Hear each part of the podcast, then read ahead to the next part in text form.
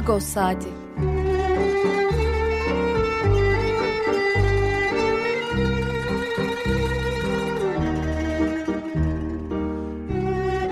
Haftalık Agos gazetesinin penceresinden Türkiye ve dünya gündemi. Agos'un mutfağından haberler, söyleşiler, olaylar.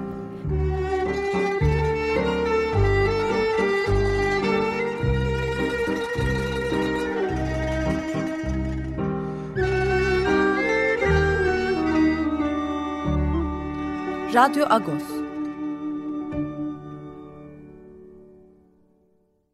Radyo Agos'tan günaydın Parlus. Ben Yetver Tanzikyan. Bu hafta size ben yardımcı olacağım.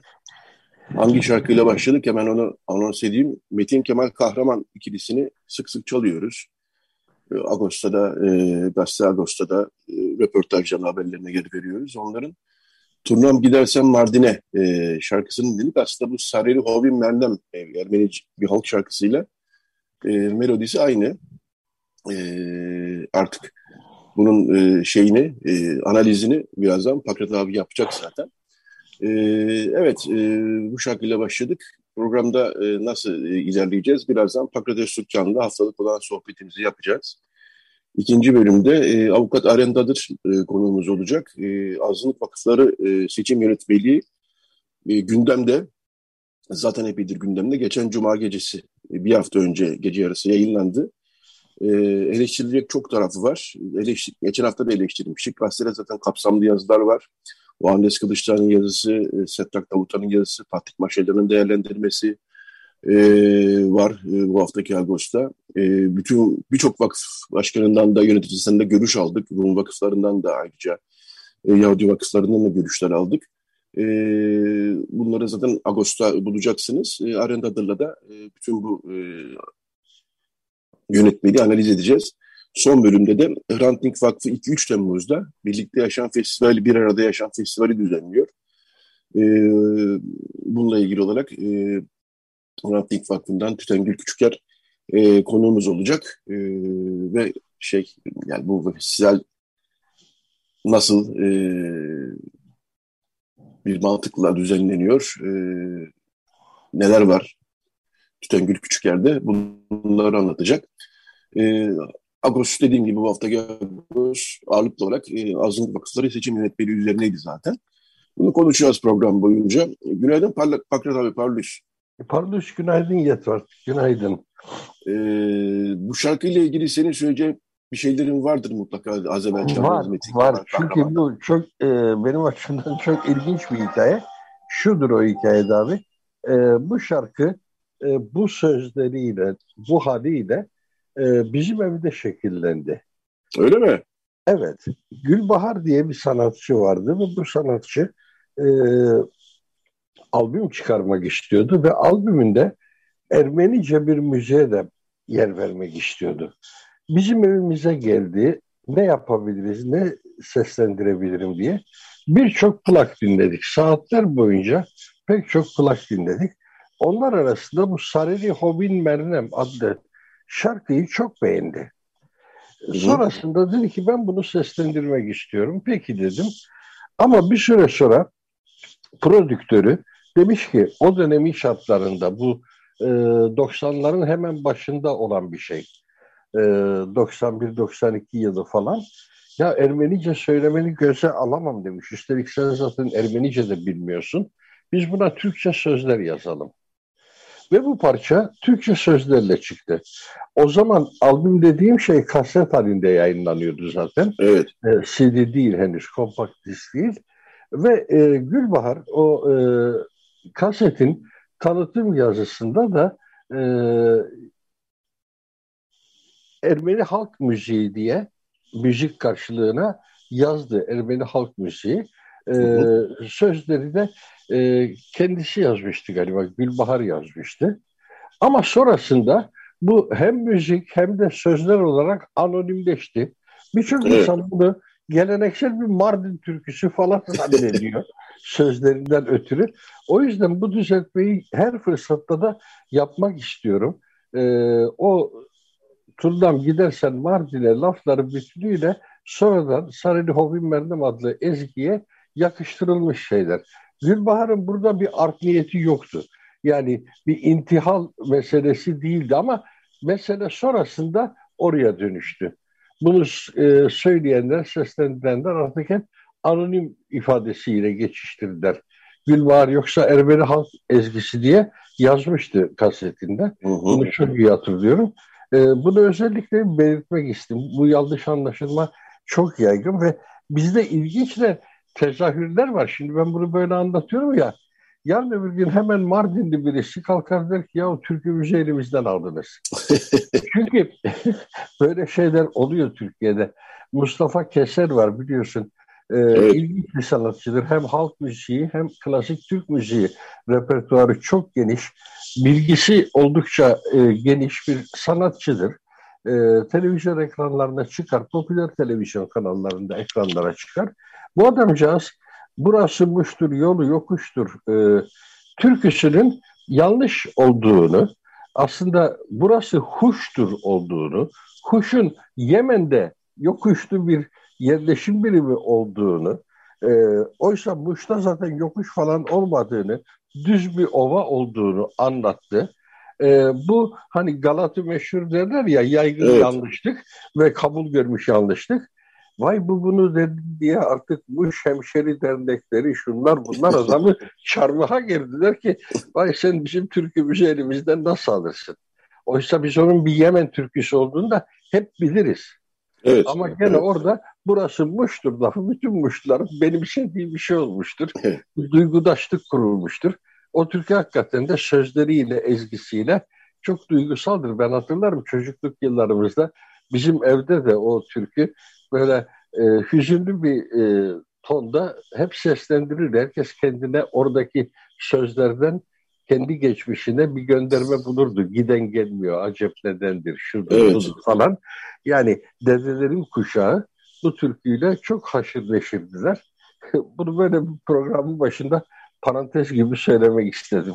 Ben aslında bu şarkıyı kaç zamandır çalacaktım da e, senin e, izah getireceği bir e, bölüme denk getirmek istemiştim. Çünkü belli Saraylı hobim benden çok e, yıllara yayılmış geleneksel bir şarkı ve bunun da oradan yola çıktığı belli ama bunu dediğin zaman da hakikaten böyle duyarlılıklar var. Nereden çıktı falan filan. Sen e, olayın kaynağındasın. E, dolayısıyla senin evet. anlatman daha iyi olacaktı. Birebir bizim evden çıktı. evet yani. Dolayısıyla senin buna açıklık getirmende e, gayet tabii Metin Kemal Kahraman da çok güzel e, icra etmişler. Zaten seviyoruz kendilerini. Ya benim Onları değerlendirmemle Metin Kemal Kahraman Türkiye'nin en iyi birkaç, bir avuç sanatçısından biridir. En iyilerden biri. Müzik anlayışları, evet. orkestrasyonları, e, arka plan kurgularıyla onlar müthiş sanatçılar. Evet. Hem müzikal anlamda öyle hem Dersim folkloruna getirdikleri katkı itibarıyla çok değerliler. Halen o folklordan besleniyorlar. Metin halen yılın uzunca bir süresini o bölgede, o bölge insanının ağızlarından derlediği türkülerle geçiriyor falan. O anlamda e, çok değerli sanatçılar onlar. Evet, e, gündeme geçelim artık yavaş yavaş. E, Azınlık Vakıfları Seçim Yönetmeliği ile ilgili bir genel bir özet e, yaptım. Yani biz ne yaptık, Agos ne yaptı, Garopoli'nin açıklamaları var tabii HDP milletvekili onları da e, onu da hatırlayalım. E, genel bir eleştiri yani vakıf başkanları e, da e, hatta e, ses çıkarmayacağını, güzel olmuş diyeceğini düşündüğüm bazı vakıf başkanları da bu beklentileri karşılamadı dediler hafta içerisinde. E, geçen hafta zaten Toros Alcan eleştirilmişti Radyo Agos'ta. E, öyle diyenler de var, yok değil ama e, biz zaten Arenda'da konuşacağız ikinci bölümde Azınlık Vakıfları Seçim Yönetmeliğinin kusurları diyebileceğimiz yönlerini. E, dün seninle konuşurken şunu fark ettik ki sonuç olarak evet seçim olacak şöyle ya da böyle fakat e, toplumda böyle bir hareketlenme e, gözlenmiyor gibi. Yani en azından bana, bana öyle geldi. Bilmiyorum sana da öyle geliyor mu? Yani çünkü bu e, 50 tane vakıf var sadece emini vakıflarını sayacak olursak. Burada bayağı bir hani e, heyecan hareketlenme olmasını beklerdik. Yani biz de liste çıkartalım, aday olalım artık. Çünkü Haziran ayındayız, sonuna geldik zaten. Pek yok gibi. E, bilmiyorum sen nasıl değerlendiriyorsun bunu? E, bu ben bunu Türkiye'deki genel iklimle değerlendiriyorum. E, müthiş bir yılgınlık var Türkiye toplumu üzerinde. Ermeni toplumunda bundan varestir değil. Yani e, düşünsene şimdi bir yıl sonra milletvekili seçimi olacak, cumhurbaşkanlığı belirlenecek yeniden ve e, genel bir kanaat, bir yılgınlık gibi bir ifadeyle ya bunlar gitmez, bunlar seçimi kaybetse de gitmez, e, şöyle de olsa gitmez, böyle de olsa gitmez gibi bir yılgınlık hani. Aynı şekilde Ermeni toplumunda da bir müesses nizamı sarsmanın çok mümkün olmadığına dair yerleşik bir kanaat var ve e, bu kanaat gittikçe de yılgınlık gibi bir e, görüntüye dönüşmüş durumda. E, şu anda da zaten e, biraz önce sen bahsettin ya e, genellikle yetersiz bulundu falan. Evet yetersiz bulundu. Birçok çevre yetersiz bulundu ama sonra ne dediler? Aman itiraz etmeyelim bakarsın gene uzar. Çünkü bu kararnameyi 9 yıl bekledik. Ve 9 sene sonra bu hafta Ağustos'taki Ermenice sayfada manşet e, haberi buydu. Başlık olarak da daha fare doğurdu başlığını kullandık. Gerçekten de daha fare 9 sene bunun için mi bekledik?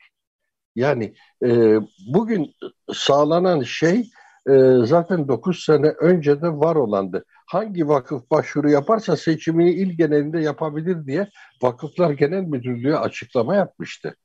Ama bu konuya çıkar hesaplarıyla e, direnen kimi vakıf yöneticileri bu yola gitmediler. Kimi derken önemli bir kısmı demek istiyorum. Sadece bir iki vakıf bu yola gitti. Mesela e, Gedikpaşa Kilisesi Vakfı bu yola gidenlerden biri. Vilayete başvuru dedi ki buranın vakıf yönetimini bütün İstanbul halkı seçsin. E, İstanbul'da isteyen e, aday olsun, isteyen oy kullansın, herkese açıyoruz dedi. Belki bir iki başka e, vakıf da aynı şeyi yaptı ama büyük çoğunluk özellikle de nüfusu olmadığı halde e, illa ilçe bazında olsun, illa mahalli bazda olsun e, diye ısrar edenler hiç bu yola gitmediler. Yani 9 sene sonra daha farklı bir şey beklemek gerekiyordu. E, o beklediğimizi bulmadık ama şimdi buna itiraz edelim dendiği anda birileri hemen aman itiraz etmeyin bakarsın gene olmaz diyorlar. Aynen Patrik seçimindeki usulsüzlüğü sineye çektikleri gibi. Patrik seçiminde de e, dayatılan seçim yönetmeliği kısıtlama getiriyordu. Bizim teamüllerimize aykırı olarak kısıtlama getiriyordu. Bunu her iki adayda hem bugünkü Patrik seçiden Saak Maşalyan hem de e, aday oldu kaybeden Aram Ateşyan e, yanlış buldular. Bu yanlıştır ama itiraz etmeyelim dediler. O zamanki seçim tertip heyeti de aynı minvalde davrandı. E, itiraz edersek bakarsın bir süre daha patriksiz kalırız diyerek ehveni şere sarıldılar. E, şimdi de aynı şey karşımıza çıkıyor aynı gerekçeyle. Aman itiraz etmeyelim bakarsın bir süre daha seçim yapamayız. Yani ben anlayamıyorum bütün bu işleri. Buna karşılık toplumsal bir e, duyarsızlığında oldukça yaygın olduğunu gözlemek mümkün. Evet, e, fakat çarşamba akşamı e, Ermeni Vakıflar Birliği bir toplantı yaptı. Orada şöyle bir karar da alındı. Yani daha doğrusu benimsendi. E, yani isteyen, e, seçim yapmak isteyenler Vakıflar Genel Müdürlüğü ile e, irtibata geçecekler. Ama e, yönetmeliğin tamamına e, mahkeme yoluyla itiraz etme yolunu e, benimsemediler. E, ama belli bazı vakıfların da İstanbul genelinde seçim yapmak için Vakıflar Genel Müdürlüğü ile temasa geçeceklerinde anlıyoruz. Evet bunu dediğim gibi birazdan Arendadır'la konuşacağız detaylı olarak. E, biz kendi gündemimize dönecek olursak ben bir e, duyuru yapmak istiyorum. E, hem seninle ilgili hem de Ağustos'la ilgili. E, senin Fesi Düşürmeden kitabın yani Elif Atalay'ın, senin anlattığın Elif Atalay'ın da kalem aldığı Fesi Düşürmeden kitabı ne mutlu ki ilgi gördü. Fakat sen orada e, okurlardan gelen bazı e, şunu da yazsaydın, bunu da yazsaydın türünden hatırlatmalar üzerine bir tefrika yazmaya karar verdin. E, vermişsin daha doğrusu. Daha bunu dün e, öğrendim ben. Ve ilk beş bölümde bana gönderdin e, yazılı olarak. Ben de sabah sabah okumaya başladım onları daha programdan önce. Çok da ilginç, çok da hoş. Dolayısıyla e, buradan okurlara duyuralım. Sen duyur istiyorsan. Fesi Düşürmeden kitabında e, değinmediğin, değinilmeyen veyahut da e, bölümleri de sen Ağustos'ta bir tefrika olarak Türkçe sayfalarda yazacaksın değil mi? Evet, öyle bir niyetim var. Çünkü e, senin de belirttiğin gibi kitabı okuyan e, kimi arkadaşlarım haklı olarak e, bazı konuların belirsiz kaldığını ya da az geçtiğini, bulanık kaldığını söylediler bana. Bunlar önemliydi dediler ve şu ifadeyi de kullandılar. Bizim kişiliğimizi belirleyen ortamlar vardı ve bunlardan bahsetmen gerekir dediler. Ben de uzun yıllar arkadaşlık yapmış olan insanlar. Mesela dediler e, Getronagan Derneği, mesela Sayat Nova Korosu. Bunda, buralardaki yaşanmışlıklar bizim kişiliğimizi de şekillendi. Bunların altının çizilmesi gerekir. Çok makul bir e, talepti bu. E, ben onlara kitapta neden bunların olmadığını çok somut anlattım. Dedim ki e, ben kitabın yazarı değilim ve bu kitabın çerçevesi yazarın sorularıyla şekillendi. Yazar hangi alanlarda merakı daha fazlaydıysa beni de o alanlarda konuşmaya yönlendirdi. Nitekim e, kitapta hiç hesapta olmadan bir İstanbul tanıklığı da çıktı. 50 yıl öncesinin İstanbul'una dair bir sürü anlatı çıktı. Ben bunların da kendi başına kıymetli bir şey olduğunu düşünüyorum. Özellikle Hagop Mansuri'nin İstanbul Anıları kitabını okuduğumda e, sevgili Silva Kuyumcuyan Margosyan onu tercüme etmişti. Tarih Vakfı yayınlarından çıktı. E, orada Hagop Mansuri yaşadığı dönemin İstanbul'unu o kadar renkli betimlemişti ki e, ve 100 sene öncesiydi. Şimdi burada işlenenler de 50 sene öncesi. E, nitekim Mansuri de onları 50 sene önce kaleme almıştı ama. O e, evet. yazılar 50 sene önce yazılmıştı. Şimdi ben de kendi e, ilk gençlik yıllarım hatta çocukluk yıllarımın İstanbul'undan benim yaşadığım semtlerden bir sürü tanıklıklar anlattım. Onlar da başka bir boyut. O yüzden e, şimdi bu yazı dizisinin ilginç olacağını ben de düşünüyorum. Özellikle burada çünkü birçok da isim anılıyor. Bu isimleri tanıyan insanlar e, şüphesiz ki olacaktır. E, bunlar çünkü bir kısmı da toplum içerisinde aktif insanlardı. Herkes tarafından bilinen insanlardı. Bir kısmı sadece sınıf arkadaşları veya okul çevresi tarafından bilinen insanlar olacak. Meseleye Getronagan'la başladım ama sonrasında Sayatnova çevresi ve Agos çevresiyle de devam edecek. Çünkü benim e, 15 yıl oluyor aşağı yukarı Agos'taki mesaim. E, orada da yaşadıklarım, tanışmalarım, şunlar bunlar anlatmaya değer çok hikaye sunuyor. E, böylece bu seriyi bir süre e, devam ettirmek niyetindeyim. Çok da güzel olur. Ben e, okudum parça parça. E, merakla bekliyoruz. E, şu açıdan da önemli tabii. Bilhassa bu Ketunagan Derneği dediğin, Sayat Nova dediğin, e, 60'lar ve 70'ler tabii Ermeni toplumunun çok hareketli olduğu, e, hatta belki biraz 80'ler ama 60'lar ve 70'ler bilhassa Ermeni toplumunun dernekleşme, sosyalleşme anlamında çok hareketli olduğu yıllar. E, o hareketliliği e, aslında biz bir daha yakalayamadık diyebilirim e, 80'lerde ve 90'larda. Yani var tabii ki derneklerde tiyatrolar, kollar, basın faaliyetleri, e, var yok değil ama e, ben tabii 70'li yılları bir çocuk olarak geçirdim. Ama e, çocuk olarak da tanık oldum o e, hareketliliğe. Dergiler, dernek e, Evet, evet, evet. Mezunlar derneklerin çıkardığı dergiler, olsun, hobine olsun, e, bunlar hep evlere giren dergilerdi. Yani gazetelerin dışında, e, günlük e, ya da haftalık gazetelerin dışında bu mezunlar derneklerin dergileri de evlere girerdi toplantılar, e, genel kurullar, işte sürekli bir faaliyet, dernekler çok canlı yaşayan yerlerdi. E, şimdi diyecektik, denecektik ki pandemi yüzünden biraz sakinleşti ortalık ama hayır pandemi öncesinde de bizim derneklerimizde bir durgunluk, ilgisizlik e, görülüyordu.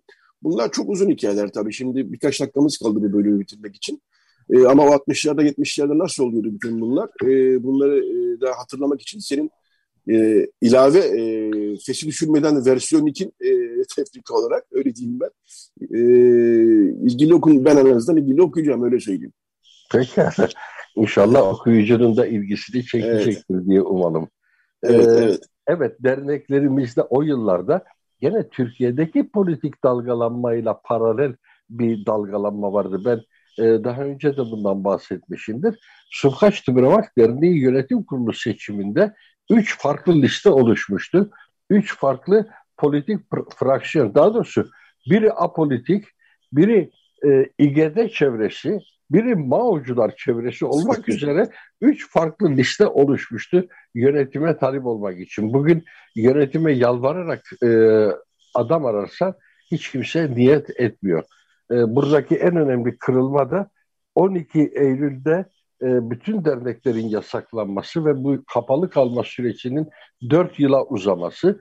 4 yıl sonra ise büyük bir e, bezginlikle e, ve mali sıkışmayla derneklerin bir daha eski özgünlüklerini e, bulamamaları. Eskiden dernekler e, vakıf yönetimlerinden bütünüyle farklıydılar. Ama 84'ten sonra hemen tamamı vakıflara yedeklendiler. Mali anlamda onlara bağımlı hale geldiler. Özgünlüklerini, iddialarını kaybettiler. Onlar iddialı yapılardı, iddialarını kaybettiler ne yazık ki. Evet, e, bu konuları çok konuşuruz. Konuşmayı da seviyoruz. Konuşulması gereken konular bunlar gerçekten. E, Türk Ermeni toplumu çünkü çok canlı bir toplum aslında. En e, şey olduğu zaman bile, e, nasıl diyeyim, hareketsiz olduğu zaman bile e, birçok farklı diğer topluma kıyasla canlılık gösteren, hareketlilik gösteren bir toplum. E, yani mülakaş etmeyi çok severiz, e, iletişmeyi çok severiz. Bu bizim özelliklerimizden bir tanesi. E, tabii e, en kalabalık azınlık toplumunda diyebiliriz bir anlamda. E, belki yüzyıl önce Rum toplumu çok daha kalabalıktı ama şimdi ne yazık ki böyle oldu. Rum toplumu, e, Süryani toplumu. E, 74'e kadar onlar kalabalıktı. 64'e kadar özür dilerim. Evet. evet 64'ten evet. sonra o denge alt üst oldu. Evet. E, dolayısıyla yine de buralardaki hareketlilik bizi e, hoşumuza gidiyor. Bir canlılık emaresini seviyoruz e, diyelim ve e, bu haftanın e, Türkiye gündemine çok fazla vaktimiz kalmadı ama çok kısa bir hatırlatmayla bu bölümü kapatalım. Bu e, geçen hafta e, Diyarbakır'da e, tutuklanan gazeteciler var. 16 gazeteci tutuklandı. E, hiç de ikna edici olmayan e, suçlamalarla. E, İstanbul'dan ve Ankara'dan bir grup gazeteci de e, destek için Diyarbakır'a gittiler. Sultan Eylem Keleş de onların içindeydi. Bizim eski Agos çalışanımız. O da bu hafta e, İstanbul'dan Diyarbakır'a gidişin e, hikayesini yazdı. Onu da bu hafta bulabilirsiniz. E, Agos sayfalarında. E, bunu da hatırlatmış olalım. Evet, e, bu haftanın artık sonuna geldik. E, fakat ee, bölümü kapatırken...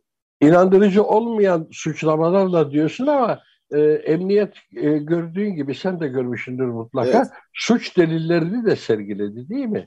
Fotoğraf makinesi. Evet, evet. masanın üstüne kameraları, fotoğraf makinelerini, bilgisayarları dizerek suç aletlerini de sergiledi. Evet. Zaten suçlamalarda bütünüyle haberler üzerinden. Bu haberi niye yaptın? Bu evet. haberi kimin telkiniyle yaptın? Kim sana bunu böyle yaz dedi diye sorularla geçti sorgu aşaması. Sonrasında da 16 gazeteciyi, 16 meslektaşımızı tutukladılar ve e, en acısı da e, bu kabul edilemez durum e, Türkiye'nin batısında gereken yansımayı, yankıyı bulamadı. Özellikle de medya çevresinde bulamadı. Evet, ne yazık ki. Evet, bu bölümü bir şarkıyla kapatalım. Geçen hafta, önceki hafta daha doğrusu, iki hafta önce e, Gomidas Alaylı Ulus e, eserinin iki farklı versiyonu, bir Gomidas Kuartet'in, İstanbul'a gelen Gomidas Kuartet'in icrasını, biri de e, bir halk şarkısı formatındaki icrasını dinlemiştik. E, çok sıkılmadıysa dinleyicilerimiz çok güzel bir şarkı olduğu için bir versiyon daha çalmak istedim ben. E, 2019'da e, Ermenistan'daki e, ulusal şarkıcı yarışmasına e, damga vuran bir şarkıcı var. Genç bir şarkıcı Angela Avedisyan. O da bu şarkıyı icra etmiş ve çok da beğenilmiş Ermenistan'da. Televizyonlarda da televizyon prodüksiyonumuz zaten. Şimdi Angela Avedisyan'ın e, alaylı Uz e, e, icrasını dinleyelim. Daha sonra bir reklam arası olacak. Evet çok teşekkürler Fakret abi. Ee, sağ ol e, bu hafta sohbetimizi gerçekleştirmiş olduk. Evet. Haftaya, haftaya buluşmak üzere diyoruz. Haftaya buluşmak üzere inşallah. Evet. Şimdi Angela Vedisyan'dan Alayla Uz'u dinliyoruz. Daha sonra e, Radyo Agos devam edecek. Radyo Agos. Evet, Radyo Agos devam ediyor. Radyo Agos'un bu bölümünde e, geçtiğimiz Cuma gece yarısı e, açıklanan e, Azınlık Vakıfları Seçim Yönetmeliğini. Aslında resmi gazetede yayınlanan ismi Cemaat Vakıfları Seçim Yönetmeliği. Fakat biz e, Cemaat Vakfı demeyi çok sevmiyoruz. E, azınlık da tam olarak karşılamıyor farkındayım ama e, cemaat e, yani Ermeni toplumunu ben bir cemaat olarak saymıyorum. Yani görmüyorum işin gerçeği. içinde yaşadığım Ermeni toplumunun. E, konuştuğum kimi Rum ve Yahudi arkadaşlarımız da kendi içinde yaşadıkları toplumları cemaat olarak görmüyorlar. Cemaatin daha farklı bir e, anlamı var. E, azınlık da dediğim gibi e, tam olarak karşılamıyor. Azınlık kelimesini de çok sevmiyoruz aslında bakarsanız. Yani tam olarak içinden ne geçer e, diye soracak olursanız azınlık haline getirilmiş toplumlar. Azınlık haline düşürülmüş toplumlar demek e, daha e, belki anlamlı olabilir ama onu da tabii pratik olarak kullanmak her seferinde mümkün değil. Dolayısıyla e, biz bu yönetmeni azınlık vakıfları e, seçim yönetmeliği e, demeyi tercih ettik. E, ona da karşı çıkanlar olacaktır tahmin ediyorum ama cemaat yani resmi gazetedeki verilen isimle cemaat vakıfları seçim yönetmeliğinden daha açıklayıcı olduğunu e, düşünüyoruz en azından. Evet azınlık vakıfları seçim yönetmeliği e, çok çok bütün bir Türkiye gündemine damgasını vurmasa bile gene de e, önemli bir gelişme olarak e, bizim dışımızda da e, dikkat çekti. Hatta şunu da söyleyeyim, e, İnsan Hakları Vakfı, İnsan Hakları Ortak Platformu ve bazı hak kuruluşları e, bunun getirdiği sakıncalara da dikkat çektiler ve e, devlet denetiminde bir seçim e, olduğunu e, bir açıklama olarak yayınladılar. Bu internet sitemizde ve gazetemizde de var. E, Birçok vakıf yöneticisi e, bu kadar e, sert olmasa da e, yine de e, itirazlarını belli ettiler. Bu haftaki Ağustos'ta dediğim gibi birçok vakıf yöneticisinden sadece Ermeni vakıflarından değil Rum, e, Yahudi, Süryani vakıflarından da görüşler aldık. Onların da büyük bir bölümü e, beklentileri karşılamadığını söylediler. Bazı belirsiz konular için müzakere edilmesi gerektiğini söylediler. Çarşamba akşamı da hem gazetede var hem de programın başında söylemiştik. Ermeni vakıfları Ervap bir toplantı yaptı. E, yönetmelikle ilgili görüş alışverişine bulundular. O toplantının da detaylarını e, Ağustos'ta yer verdik. E, Arendadır da birazdan konumuz olacak olan avukat Arendadır da o toplantıda vardı hukukçu kimliğiyle kendi görüşlerini aktardı. Ee, evet, dolayısıyla bu bölümde e, Aziz Vakıfları Seçim Yönetmeliğini konuşmaya devam ediyoruz. Arendadır, avukat Arendadır da konuğumuz. Ee, günaydın Aren Parlus, hoş geldin. Halus Ahberik, e, iyi yayınlar diliyorum. Teşekkürler. Aren aynı zamanda bizim eski bir çalışanımız, Agos'un e, eski muhabirlerinden. Daha sonra hukuki olarak e, kariyerine devam etmeyi tercih ettiği de yaptı. Bizim Ermeni toplumunda genç hukukçular yetiştirmesi gerekiyor e, bir taraftan sürekliliği sağlamak adına. E, dolayısıyla o seçiminde ben isabetli buluyorum açıkçası. Gazeteciye de ihtiyacımız var elbette ama hukukçuya da ihtiyacımız var. Evet Aren, e, şöyle başlayalım istiyorsan. Yani e, çok eleştiriliyor gerçekten e, yönetmelik. 9 yıl bunun için bekledik filan deniyor. Bir e, hani olumlu bulunan tarafı e, ilçe bazında seçimden e, hiç olmazsa bölgesel seçime geçmiş olmak. E, hani tek olumlu kısmı bu e, deniyor ama il bazında olması gerektiği diyenler de hiç az değil. E, il bazında niye yapmıyoruz? Zaten 50-60 bin kişi kalmışız. İl bazında yapmak daha anlamlı. Zaten il bazında yapmak isteyen vakıflarda e, girişimlere bulunacaklar seçimleri. E, ama tek olumlu tarafı bu gibi gözüküyor. E, genele baktığımız zaman, vakıfların geneline baktığımız zaman. Fakat bu da biraz e, zannedildiği gibi olmadı. Yani uzunca bir süre e, bölgesel, bölgesel seçimde Haliç'in e, alt yakası ve üst yakası eski milletvekili seçimlerinde olduğu gibi olacak zannediliyordu. Fakat 2017 yılında milletvekili seçim sistemi değişti ve Fatih ilçesi Haliç'in üst yakasına dahil edildi. Hatta daha geniş bir kesim. Dolayısıyla Beyoğlu ve Boğazlar bölgesi dediğimiz yani Avrupa yakasının Boğazlar bölgesi dediğimiz ikinci bölge bayağı bir tombullaşmış ve şişmanlamış oldu. Fatih ilçesi de onun içine girince. Dolayısıyla e, yönetmelikte de böyle yer alınca artık böyle olacağı e, netleşmiş oldu sanıyorum. E, evet Aren önce ben artık daha doğrusu sözü sana bırakayım. E, senin e, aklına yatmayan ve e, bu e, böyle olmasa olmaması gerekirdi dediğin yerler e, hangileri diyorum ve sözü sana bırakıyorum. Ee, teşekkürler Ahbarik. Ya önce şöyle e, müsaadenle şöyle yapalım. Yani sonda diyeceğimi biraz başta söyleyeyim. Tabii. Şimdi bu e, biz e, azınlık ya da cemaat vakıfları her neyse ne diyorsak adına bunların seçimleri bizlerin örgütlenme özgürlüğü e, ve de seçme ve seçilme hakkı, hakkımızla ilgili bir düzenleme esasında. Yani bir temel hak ve özgürlüklerle ilgili bir mesele bu. Hı hı. Ee, anayasal olarak da e, temel hak ve hürriyetlerin yani bununla ilgili bir kural düzenlenmesi veyahut sınırlanması ancak kanunla mümkün diyor anayasa. Anayasada açık bir biçimde. Esasında çünkü aslında baktığında bu yönetmeliğe bir sürü kural koyuyor, bazı sınırlamaları var. E, usulen bunların e, kanunda yapılması çok daha doğru olurdu. Hı hı. Ee, zaten ana, anayasada da e, vakıf kurma hakkı, vakıf kurma hakkı düzenlenmiş örgütlenme özgürlüğü kapsamında. Vakıf kurma hakkının kullanılmasında gösterilecek usul, usuller ve şartlar da kanunla düzenlenir diyor. Bunu e, genel bir bilgi olarak yani Evet. e, bu işin esas çözümü kanunla ol- olması lazım. Bunu bir yani konuyu bilmeyenler için de e, bir altın çizmek istedim. Hı E, hı. ancak tabii e, şu konjonktürde böyle bir kanun çıkar mı çıkmaz mı o bambaşka bir konu. Dolayısıyla e, Evet. bize verilen yönetmelikle yürümek durumunda kalıyoruz. Ondan dolayı da e, bu yönetmeliklerle e, devam edeceğiz gibi gözüküyor. En azından belli bir süre. Evet. Yani yönetmeliğin içeriğine de geleceksek sen bahsettin. Hı hı. E, bu ilçeden bölge bölgeye yükselmesi evet bu en iyi yanı. Evet. Sonuçta bazı vakıflar vardı biliyorsun. Yeterli seçmeni olmasa bile e, tekrardan uzun dönemler seçilebilmeleri için e, ile açmıyordu seçimlerini. İlçede çok kısıtlı bir biçimde yapıyordu.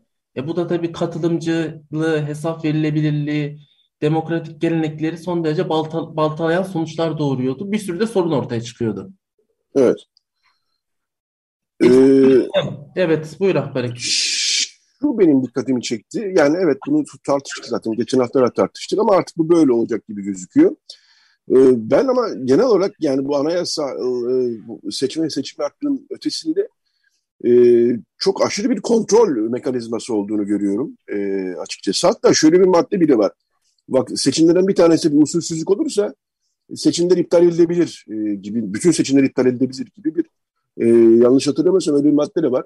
Yani e, VGM'nin e, neredeyse çok e, detaycı bir biçimde e, kontrol ettiğini ve e, neredeyse seçimleri VGM'ye artık e, beğendirerek suretiyle e, gerçekleştireceğimiz gibi bir e, gerek adaylar gerekse e, seçmen açısından bilmiyorum paylaşıyor musun? Sen ne diyorsun genel e, itibariyle? Yani açıkçası zaten e, özellikle e, seçim öncesi işlemler e, yönetmelikte madde 10'a 2'de Hı. e, seçim için gerekli bil- bilgi ve belgeler incelendikten sonra ilgili e, Vakıflar Bölge Müdürlüğü'nün vakfa seçim yapılacağına dair yetki e, bel- belgesi vermesi düzenlenmiş.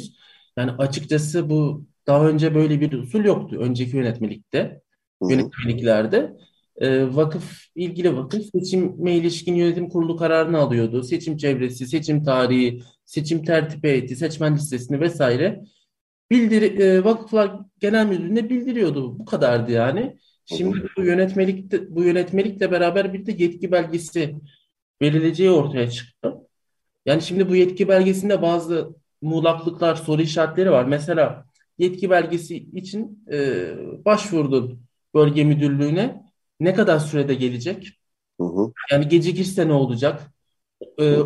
30 gün içinde e, biliyorsunuz bir idareye bile dilekçe verdiğinizde 30 gün içinde cevap vermezse zımnen reddedilmiş sayılır. Yani Hı hı. bu idare hukukunun temel prensibini buraya uygulayalım. Yani e, 30 gün içinde vakfa yetki belgesi gelmezse seçim yapamazsın mı anlamına gelecek. Yani Hı hı. gerçekten bir soru işareti oluş, oluşuyor yani kafalarda. Evet, evet. E, Bir diğer bu denetimi artıran bir şey de e, kesin aday listelerinin e, bölge müdürlüğünce onaylanması. O da yanlış hatırlamıyorsam 12 12'ye 2'de düzenleniyordu. Hı hı. Tabii Yani- burada da, e, kesin aday listenin onaylanması tabii diyor e, e, 8 ve 9'a yani seçim çevresinde ikamettir, e, o cemaatin mensubu musun? O kriterler çerçevesinde bakıp onaylıyor diyor da yani Hı hı. her ne olursa olsun yani keyfiliğe mahal verecek bir e, niteliği de var bunun. Yani adayların da kendini bir şekilde e, devlete beğendirmesi, e, onaylatması gerekiyor gibi bir durum var değil mi? Ya tabii onay onay dediğimiz şey e, seçim çevresinde ikamet edip etmediğin, e, ilgili cemaatin mensubu musun, değil misin, e, işte vakıf yöneticisi olmana engel bir sabıka kaydın var mı yok mu? Yani bunlar çerçevesinde değerlendirme yapacak ama ya tabii yine de e, keyfili biraz takdire açık açık olan bir düzenleme. O Evet. bir ikinci muğlaklık da burada. Yani Hı hı. bu iki saydığımız konuda yani Vakıflar Genel Müdürlüğü biraz daha müda artık daha daha müdahil bir konuma geldi seçim süreçlerinde diyebiliriz. Evet, e, şunu da sormak istiyorum. Orada bir kafa karışıklığı vardı. Bilmiyorum netleşti mi o kendi vakıfların kendi içinde yaptıkları toplantılarda. E, şimdi adayların da e, ilgili seçim e, çevresinde oturmaları gerekiyor, e, değil mi? Öyle anlaşılıyor. Evet. Yani e, Bakırköy e, diyelim ki e, vakfına aday olacak bir kişi, yönetim kuruluna aday olacak bir kişinin bu bahsettiğimiz seçim çevresi bölgesinde oturması gerekiyor. Yani Şişli'de oturan bir kişi, e, Anadolu yakasında oturan bir kişi olamayacak mı aday yani Bakırköy? Onu örnek olarak veriyorum Bakırköy. Aynısını diyelim ki e, Kadıköy için de söyleyebiliriz. Yani Kadıköy'deki e, vakfa e, yönetim kuruluna aday olan bir kişinin Şişli'de oturması, Beşiktaş oturması mümkün olamayacak mı? Nasıl olacak bu iş? Yani esasında şöyle başlayalım biraz insanların kafasında da daha net olarak ifade olsun diye. Hı. Ee, en son 2008-2009'da yap, yapılan seçimlerde e, il genelin yönet eski yönetmeliğin verdiği imkanla ilçe değil de ilde yapan bazı vakıfların yöneticileri şu anki mevcut düzenlemeyle görevlerine devam edemiyorlar. Çünkü seçim çevresinde olmadıkları için. Hı hı. Bu durumda bir e, bir sürü vakıf başkanı ve yönetici var. Yani Evet. tabii, e, sonuçta yönet yönetmelikte yönetmeliğin 8 e, seçmenlik şartlarını düzenleyen 8. maddesi ve seçilecekler aranılan şartlar orada diyor zaten seçim çevrende en az 6 ay ikamet etmek zorundasın diye. Hı hı. Yani seçim çevresinde ikamet etmeyen biri başka bir vakfa e, aday olamıyor, oy da kullanamıyor zaten. Yani bu bir sorun e, gibi gözüküyor bana bilmiyorum. E, çarşamba günü toplantıda konuşuldu mu bu? Kuşkusuz bir sorun ama yani bu sorun e, seçimlerin e, bölgesel bazda yapılmasından kaynaklanan bir durum. Hı hı. Yani programın başında da ifade ettin. E, yani ben de kesinlikle aynı aynı fikirdeyim. Yani ben ilçeyi ilçeyi de anlamlandıramıyordum. Kafamda oturtamıyorum. E, ya tamam bölge ilçeden daha iyi ama bölgeyi de kafamda oturtamıyorum. Yani sonuçta baktığınız zaman bu azınlık vakıfları her ne kadar e, bir- hepsi birbirinden müstakil ayrı bir tüzel kişilik olsa da ya bu vakıfların bütün varlıkları o bütün topluluğa ait. Evet. Topluluk bu e, vakıflardan doğrudan ya da dolaylı yararlanabiliyor, yararlanma hakkı var.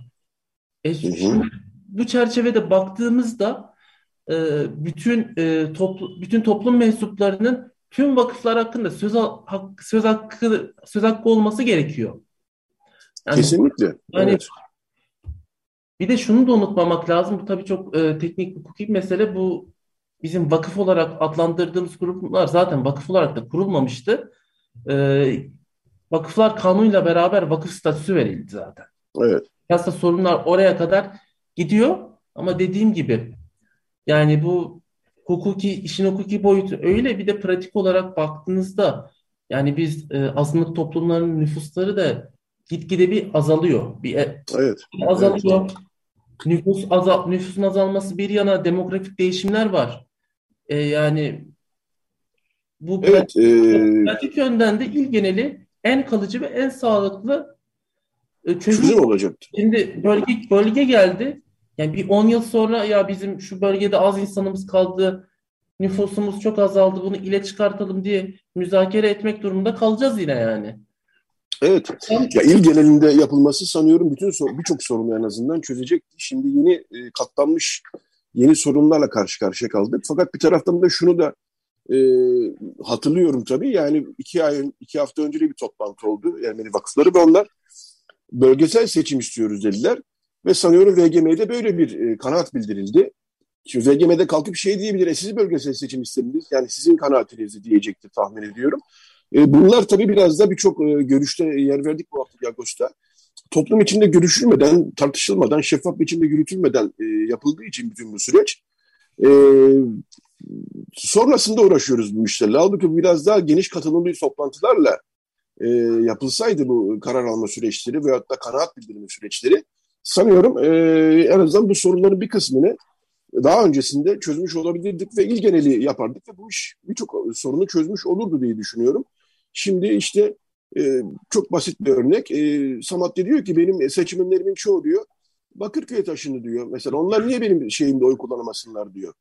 E, seçimimde oy kullanamasınlar diyor. Yani Bakırköylüler mesela diyor Samatya için oy kullanamayacaklar. Halbuki işte Şişli'de oturanlar Samatya için oy kullanacaklar ama diyor Samatya'nın halkının büyük bir kısmı diyor Bakırköy'e taşındı diyor. Orayla benim bağlantım var asıl olarak diyor. Buna benzer birçok örnek bulabiliriz gerçekten. E, bunu örnek olarak verdim ben. E, burada çözülmeyen yani e, seçme ve seçilme hakkının e, ihlalinin dış, dışında, anayasanın ihlalinin dışında e, çözülmeyen birçok sorun var. E, çarşamba bu toplantıya da kısaca e, geçelim istiyorsan. Sen de vardın toplantıda. Ermeni vakıfları bir araya geldiler. E, Ervap Başkanı Bedol Şirinoğlu Başkanlığında. E, neler konuşuldu? Yani bütün konuştuklarımız üzerinden geçildi mi? E, biz genel bir e, haber yaptık ama daha e, sen neler söylersin?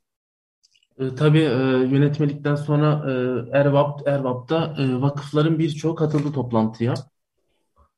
E, ilk olarak e, toplantıya katılan hukukçular söz aldı. Tabii hı hı. benim dışında e, Sayın Ömer Kantik ve Sayın Saro Benkliyan da vardı avukat olarak. Hı hı. Ya biz yönetmelikteki eksik bulduğumuz, eleştirdiğimiz hususları, hususları e, vakıf başkanlarına, yöneticilerine aydınlatmak babında ilettik kendilerine. Ee, orada alınan en önemli karar bence ben de çok önemsiyorum. Ee, Sayın Torusalcan'ın dile getirdi bu orada. Merkezi bir seçim tertip heyeti oluşturulmasını önerdi. Yani biliyorsunuz yönetmelikte e, seçim kurullarının oluşumu konusunda mevcut vakıf yönetimlerine yetki verilmiş. Bu zaten Esasında şöyle e, 2014'te bir vadip taslağı vardı e, yönetmelikle ilgili. Bir keza düşünce platformunun da bir yönetmelik taslağı vardı. Her iki taslakta da bir ortak seçim kurulu vardı. Çünkü bu mevcut yönetimlerin oluşturduğu seçim kurullarının tarafgir tutumları nedeniyle yani seçim süreçleri çok sıkıntılı geçiyordu. Bir sürü seçim iptal oldu e, vesaire. Uygulamada birçok soruna neden oluyordu. Ne yazık ki bu Yeni yönetmelikte de gücünü yönetmelikten mevzuattan alan bir seçim kurulu yine olmadı maalesef.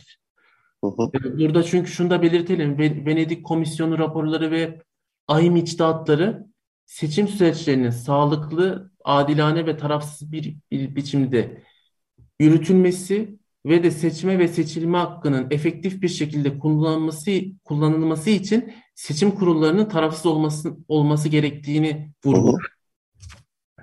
E, Vadip'te de ya Erbap'ta da her bir bölge için bir tane ortak seçim komisyonu, tertip heyeti kurulması karar verildi. Tabii ikinci bölge dediğin gibi biz çoğu vakıf, 20 e, küsür vakıf var orada.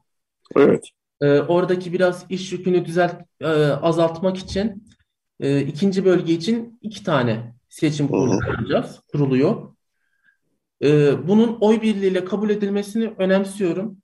Gerçekten önemli bu. Oy birliğiyle kabulü bunun. En azından hı hı. bunun üzerinde anlaşılması.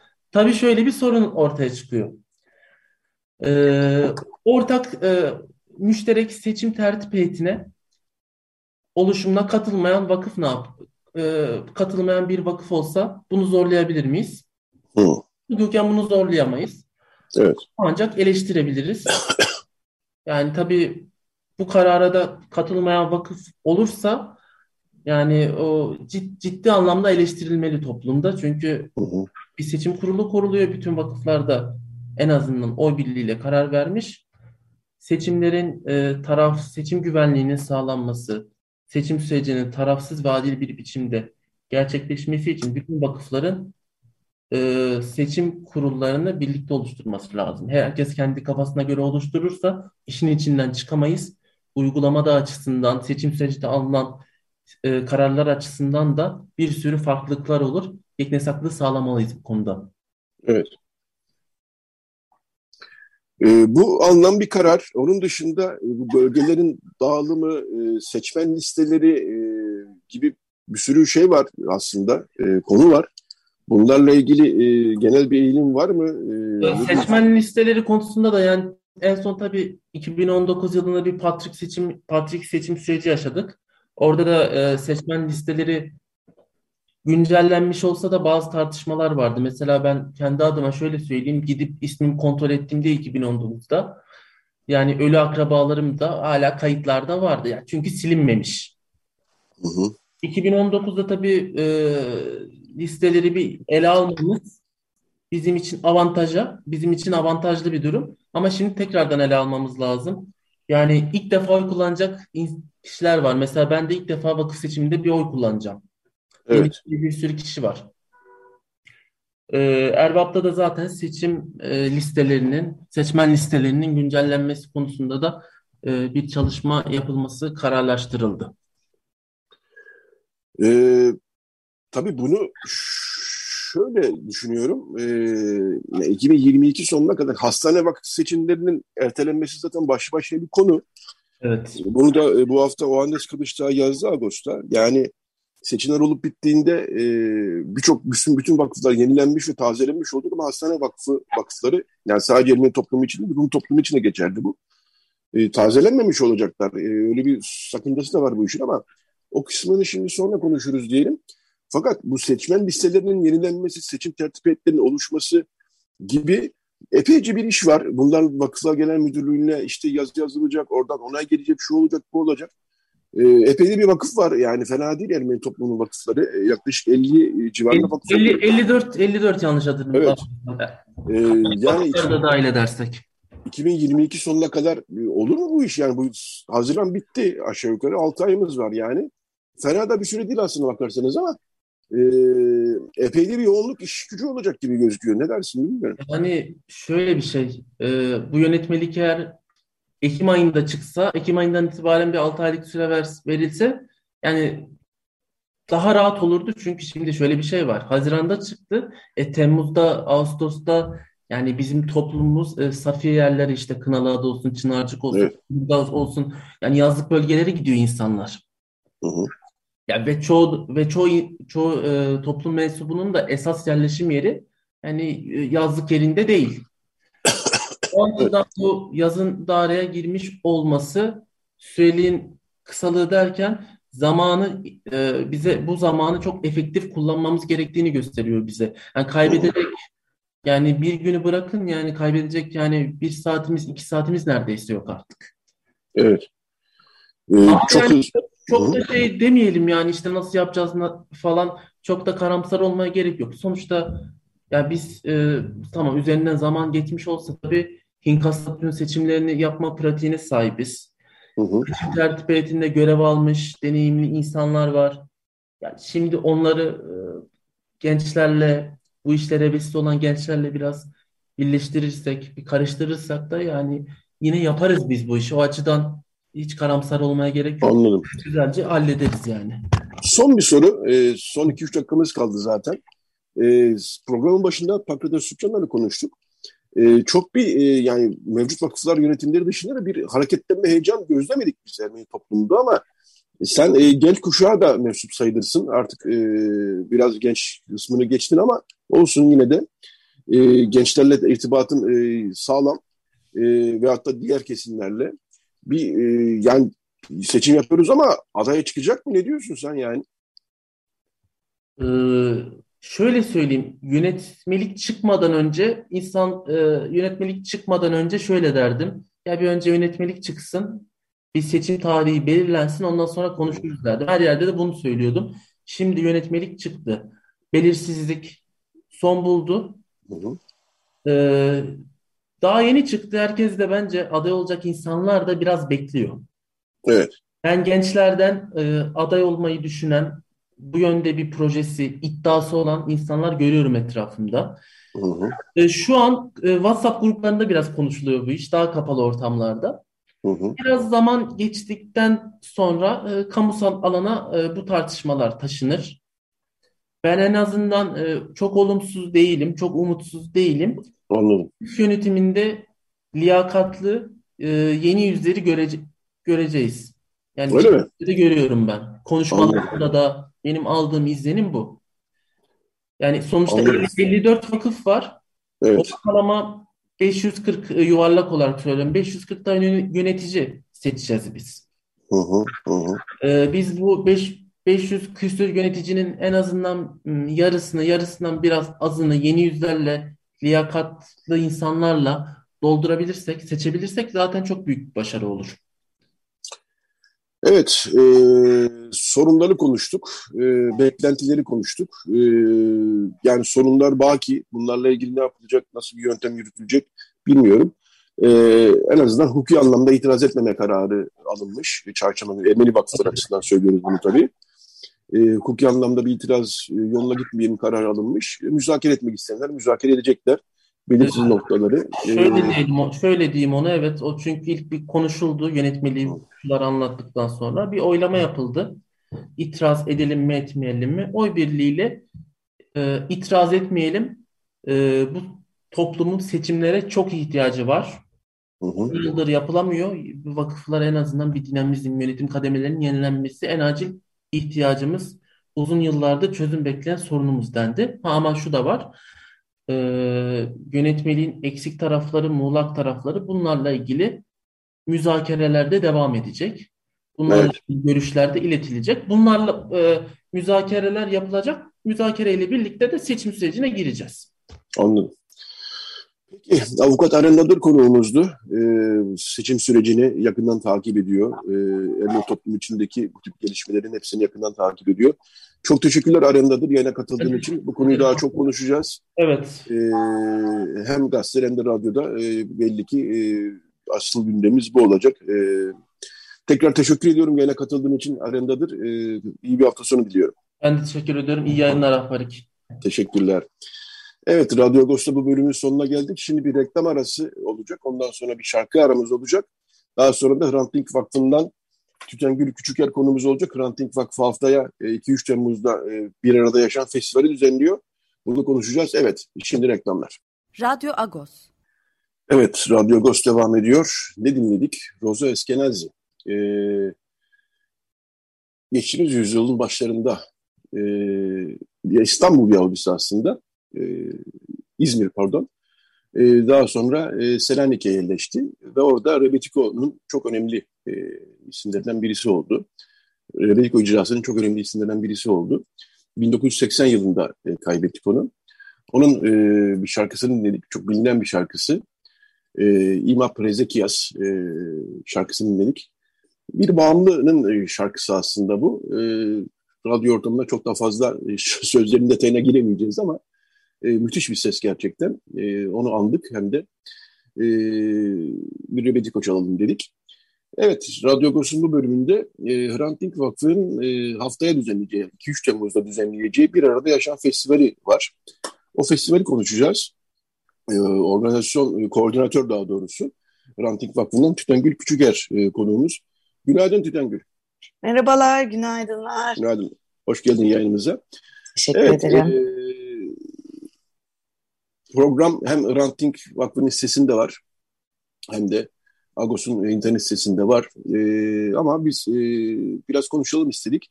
Birincisi nereden e, böyle bir e, festival yapma e, fikri aklınıza geldi? Öyle başlayalım istersen. Tabii biz e, 2019 yılından beri e, Avrupa Birliği'nin desteğiyle e, Sabancı Üniversitesi İstanbul Politikalar Merkezi'nin ve International Olof Palme Center'ın e, ortaklığıyla e, sivil toplumu güçlendirme ve ayrımcılıkla mücadele projesini yürütüyoruz. E, aslında bu projenin e, bir kapanış etkinliği festival. E, aslında hep planımızda vardı üç buçuk yıldır e, ama pandemiden dolayı aslında bugüne kadar geldi e, ve haftaya da yapıyoruz. Evet. Şimdi e, ben programa bakıyorum. E, nerede olacak bir kere onu söyleyelim. Lütfü Kırdar e, kongre merkezinde olacak. E, farklı farklı salonlar var. İşte Marmara Salonu, Dolmabahçe Salonu, Dolmabahçe evet. C, Dolmabahçe A, Dolmabahçe B salonu. evet. Sahne var. Sahne kısmına sonra geleceğiz. Tamam. E, ama bu e, salonlarda farklı farklı atölyeler sanıyorum değil mi? E, neler konuşulacak? Nasıl atölyeler olacak? Hmm, e, tabii yani iki gün boyunca aslında cumartesi 10.30'da, pazar 11'de başlayarak e, Lütfü Kırdar'ın içinde iki salonda olacağız biz. Aslında ana etkinliklerimiz paneller. E, Biz bu festivali yaparken aslında Bir Arada Yaşam e, adlı festivalimizi yaparken e, dedik ki e, Türkiye'den İstanbul'un e, İstanbul dışından e, farklı sivil toplum kuruluşları gelsinler birbirleriyle tanışsınlar. Ee, onun dışında akademisyenler, öğrenciler gelsin, katılsınlar. Hani sivil toplumda e, güncel olarak neler konuşuluyor, neler tartışılıyor, neler üstüne düşünülüyor e, diye ve onun dışında hani sivil toplumun böyle ucundan bir parçası olan ama böyle arada da çekinen e, aslında merak eden kişiler de gelsin istiyoruz. E, dolayısıyla öncelikle bu panellerin hani sektörel bir buluşma olmadığını e, belirteyim. Herkese açık paneller. E, bu panellerde neler konuşacağız? E, sivil toplum gelecekte neler bekliyor? Nefret söylemi, mülteci hakları, toplumsal hafıza, yapay zeka, insan hakları, LGBT hakları, kadın hareketi, kültür sanat, iklim krizi, yoksulluk gibi aslında çok geniş bir yelpazede e, iki gün boyunca paneller düzenlenecek. Atölyelerde bunun aslında bir ayağı. E, atölyelerde de aslında onlar daha çok evet sivil toplum kuruluşları ya da sivil toplum çalışanları, aktivistlere yönelik olacak. E, ve aynı zamanda çocuklara ve gençlere yönelik de atölyeler olacak. E, böyle aynı anda aslında e, birçok paralel etkinliğin, atölyenin, e, çalışmanın bir arada olduğu bir etkinlik olacak iki gün. Evet, şimdi e, konuşmacılara bakıyorum. E, evet. çok da zengin bir konuşmacı e, portföyü var. Yurt dışından evet. bilhassa. Doğru. Ani, Hav Ani Hav'yu görüyorum. E, Arkana Desvande'yi görüyorum. Evet. Aylin Vartanyan'ı görüyorum. Avila e, Kilmura'yı görüyorum. E, evet. E, Türkiye'de de birçok e, konuşmacı var. Evet. E, bunlar tabii daha çok e, Yalmas Arus'u görüyorum. E, Elizabeth Silks'i görüyorum. E, evet. E, epeyce bir e, konuşmacı var. Yani yurt dışından da e, evet. bayağı bir katılım var değil mi? Evet. E, şimdi biz e, içeriği planlarken aslında Hafıza Merkezi ile birlikte çalıştık. E, dolayısıyla e, içeriği birlikte geliştirdik ve e, çok geniş bir e, şey oldu, katılımcı e, panelist oldu. E, Hindistan'dan, Uganda'dan, Kanada'dan, İrlanda'dan, Güney Afrika'dan e, birçok aslında sivil toplum uzmanı diyebileceğimiz kişi de gelecek. E, Türkiye'deki sivil toplum profesyonellerinin, akademisyenlerin, araştırmacıların yanı sıra. E, bir de panellere ek olarak şeyi söylemeyi unuttum ben. E, Lütfü Kırdar'ın önünde büyük bir stand alanı olacak. Şimdi bizim aslında en çok heyecanlandığımız taraf da bu.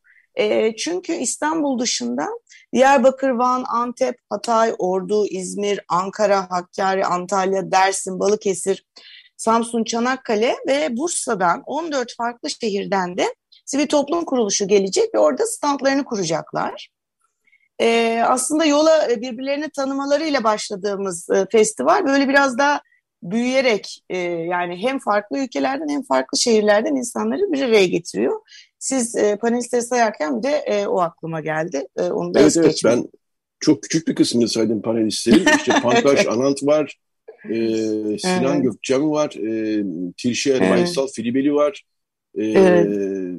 Uygar Özesin var, Ulaş Bayraktar var, Yasemin Giritli İnceoğlu var, Yıldız evet. Tar var, e, Murat Çelikkan var, e, epeyce bir isim var. Evet. E, yani bunlar hakikaten kolay kolay bir arada bulamayacağınız insanlar. E, Karen Saidi var, Kerem Çiftçioğlu var. Evet. E, İbrahim Betili var, e, İştar Lakani var, Hacer Foggo var, e, Hasine Hapu Tantri var. E, yurt dışından evet gerçekten ve İstanbul dışından e, geniş bir katılım var. Geniş, Atölye, evet. Atölyeler de e, hoş, ilginç. E, evet. Çocukların da katılacağı atölyeler var galiba değil mi? Yanlış mı anlıyorum? Evet, e, çocukların katılacağı da iki tane atölyemiz olacak. Onlar da bizim için çok kıymetli. E, çünkü ilk defa biz çocuk atölyesi e, yapacağız. E, bu, bu ekip ilk defa çocuk atölyesi yapacak. E, Ceren Suntekin Birlikte Yaşam gazetesi çıkartacak 8-10 yaş çocukları e, için. E, onlarla birlikte bir birlikte yaşam diye hem böyle çizimle dolu hem konuşma tartışmalarla dolu. Bir de Biriz Derneği'nin e, bir e, atölyesi olacak yine çocuklar için. E, onun için de e, heyecanlıyız. E, bakalım nasıl olacak. Evet, e, hakikaten heyecan e, verici e, bir e, festival bu.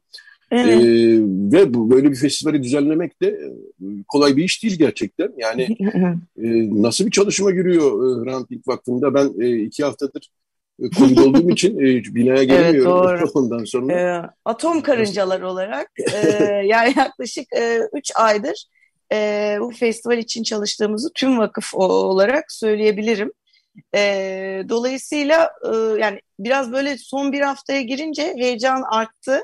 E, çünkü iki yıldır e, bizim için hani katıldığımız yani küçük küçük etkinliklere e, yüzde katılıyorduk. E, ama ilk defa böyle bizim düzenleyeceğimiz yüz yüze yapılacak e, ve işte farklı illerden, e, farklı ülkelerden gelecek herkesi buluşturacak bir festival olacak. O yüzden katılımcılarla da her konuştuğumda hani herkes de e, özlemiş gerçekten. Yüz yüze etkinlikleri özlemişler e, sivil toplum içinde e, böyle güzel bir e, yaza merhaba olacağını düşünüyorum.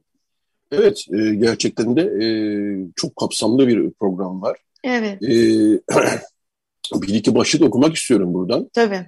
E, ilginç, e, mesela insan hakları bağlamında yapay zeka ve etik e, oturumu evet. var. Evet. E, sözlü tarihi anlamlandırmak oturumu var. Birlikte hı hı. Yaşam Gazetesi'ni konuştuk az evvel. Evet. İnsan hakları odağında filantropi tartışmaları e, oturumu var. Evet. E, barış mücadelesi, kadın ve LGBT hareketinin çözüm sürecine katılımı e, oturumu var. Hı hı. E, kapsayıcı dil atölyesi var. E, şu ilginç geldi, aktivist tükenişiyle baş etme başlıklı evet. oturumu var. e, bunu e, biraz anlamlı buluyorum çünkü hakikaten Türkiye'de e, aktivizm ve sivil toplum faaliyetlerini yürütmek çok zorlaştı. Evet. Evet. son 5-6 yıldır. Evet. Ee, böyle bir oturum var. bir arada yaşam hikayeleri başka bir sanat tarihi oturum var. Bu şu da ilginç. İnsan haklarını savunmak Latin Amerika ve Doğu Avrupa'dan Doğu Avrupa'dan bakış oturumu var. Bunlar tabii bizim ufkumuzu da genişletecek e, şeyler, evet. e, oturumlar, tartışmalar. E, evet. Şu da ilgimi çekti. Gençlerle görünmez ırkçılık atölyesi e, var. E, Türkiye'de genç katılım ve katılım basamakları oturumu var. Hı hı. Ee, bir arada yaşam hikayeleri, beyin araştırmalarının öğretmekte olduğu yeni kültür, yaşamdaşlık e, oturumu var. Bunların hepsi de ilginç oturumlar. Şunu da herhalde Evet. söylemek lazım.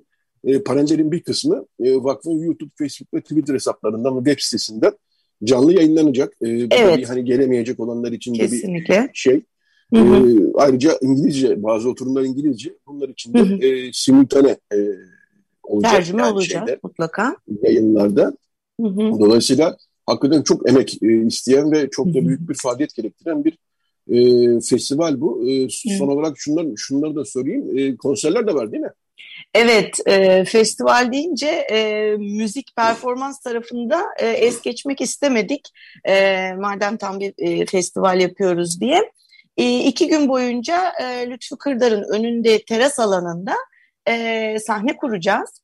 Orada 2 Temmuz'da e, İstanbul Sound Painting Orkestra saat 2'de e, aslında interaktif bir performans yapacak. E, yani gelirseniz gerçekten e, farklı, çok ilginç, güzel bir deneyim e, yaşayacağınızı düşünüyorum. E, saat 7'de de Bajar sahne alacak. 3 Temmuz'da e, saat 2'de Nilipek e, bizimle olacak. E, saat 5'te Can Kazans ve saat 7'de de Cümbüş Cemaat'le e, festivali aslında e, bitiriyoruz. Evet, Kapatıyoruz e, diyebilirim.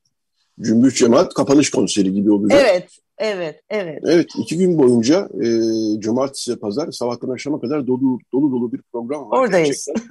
o, vakıf olarak zaten oradasınız. E, Evet. Çok sayıda da e, katılımcı olacağını e, düşünüyorum. Peki katılmak Hı. isteyenler e, ne yapsınlar? Onu da sorayım. E, paneller için e, kayıt gerekmiyor. Oraya geldiğiniz gün e, katılabilirsiniz istediklerinize. Atölyeler için önceden kayıt alıyoruz çünkü belli bir kontenjanı olduğu için. Hı hı. E, tüm ayrıntılara da bizim web sitemizden e, ulaşabilirsiniz aslında. E, programa, kayıt formlarına e, ve panel oturumlarının içeriklerine. Evet, e, atölyeler için nasıl peki durum? E, var mı? Başvurular geldi mi? Gelmeye başladı. Geliyor, kapatıyoruz. Kapatıyorsunuz, evet. Bitiyor. evet, evet. Son E, çağrı.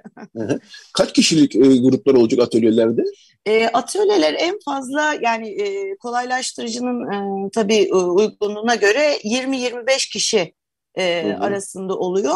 E, dolayısıyla atölyeye katılmak isteyenler için e, bu hafta sonu e, incelemelerini tavsiye ediyorum ve kayıt olmalarını. Evet, e, hep söylüyoruz. Bütün ayrıntılar e, hrantink.org sitesinde var. Yani hem program hem işte başvuru e, hem de diğer detaylar hrantink.org sitesinde var.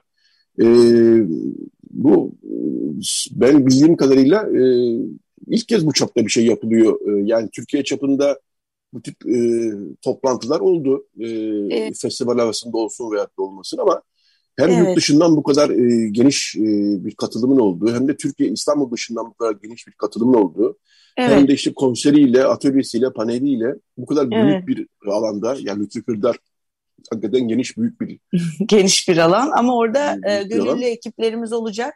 Merak Hı-hı. etmeyin tüm yönlendirmeleri yapıyoruz. Maçka'dan gelenler için de Taksim tarafından gelenler için de yönlendirmelerimiz olacak. Hı hı hı. Evet, e, kolay gelsin vallahi. Çok heyecan verici. Teşekkür ederiz. e, çok da çalıştığınızı Öyle. biliyorum. Çok da emek verdiğinizi biliyorum.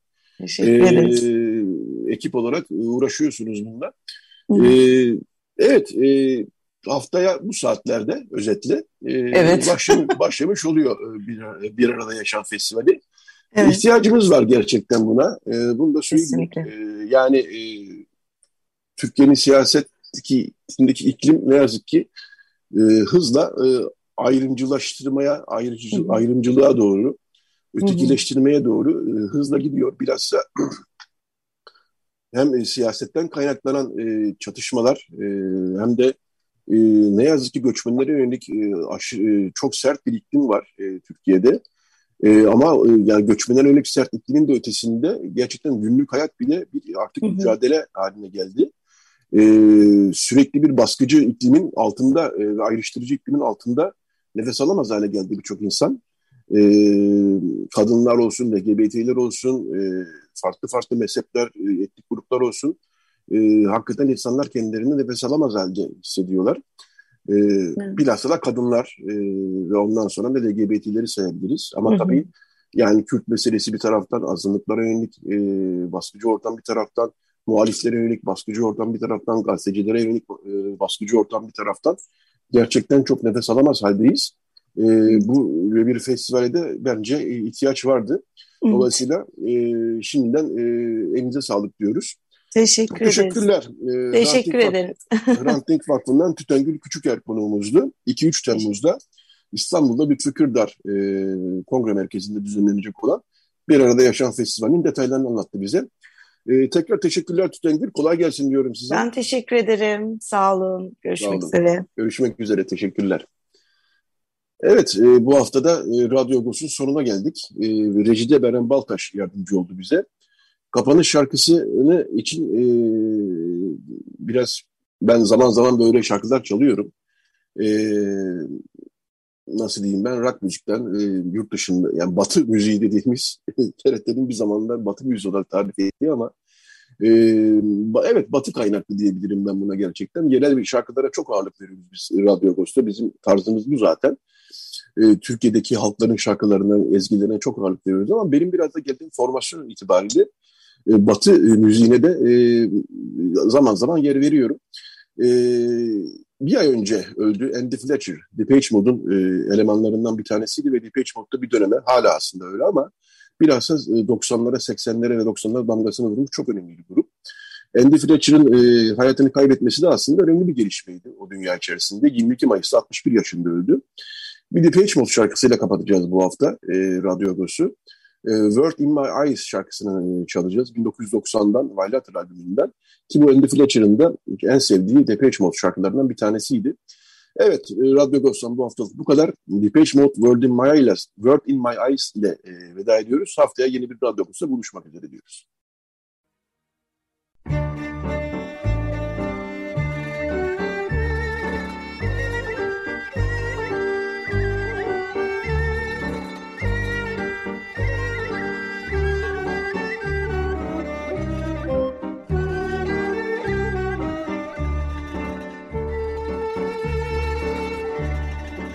Agos Saati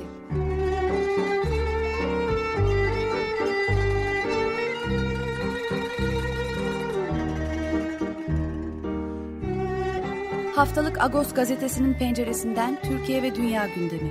Agos'un mutfağından haberler, söyleşiler, olaylar.